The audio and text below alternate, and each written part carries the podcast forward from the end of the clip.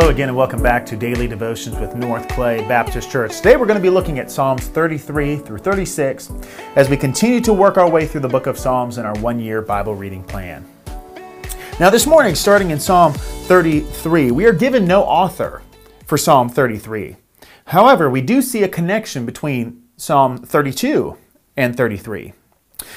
Specifically, the final verse of Psalm 32 says this Be glad in the Lord and rejoice, O righteous and shout for joy, all you upright in heart. And Psalm 33 opens with this Shout for joy in the Lord, O you righteous. Praise befits the upright. We see some similarities in the language that is used at the end of Psalm 32 and the beginning of Psalm 33. We see a repetition in particular vocabulary. And this, these, these similarities, this repetition in vocabulary ties these two psalms together. Essentially, Psalm 33 functions as a psalm of praise in response to the call to worship that is issued in Psalm 32 11.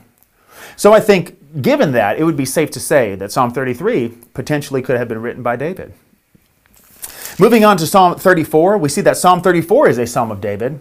And specifically in the title, we're told that it's a Psalm of David when he changed his behavior before Abimelech so that he drove him out and he went away.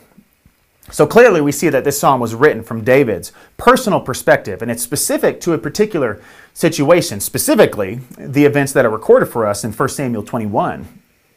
However, it's written in such a way that it can be sung, and it was intended to be sung by all of God's people. Even today, when we are uh, recounting our personal experiences, we don't want our experiences to be primary. Rather, it is the God who providentially carries us through our trials, carries us through every circumstance that is primary. And so when we are speaking from our own personal perspective about our own experiences, when we place God as the center, when we put God as the focus, then our experiences can be beneficial to our brothers and sisters in Christ. Psalm 35 is another psalm of David, and in this psalm we see a good example from David for how we should pray for those, uh, or how we should pray knowing that there are those who wish to do us harm. Recounting their evil deeds, David calls upon Yahweh to bring his justice to bear against his enemies. And lastly, in Psalm 36, which is another psalm of David, in this psalm, David rightly points out that the wicked have no fear of God before their eyes. This is ultimately what is behind all sin a lack of the fear of God.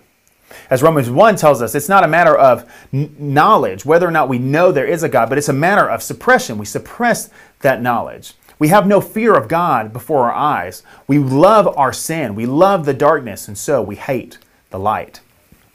So, why do we lie? Why do we steal? Why do we cheat? It's because we do not fear God.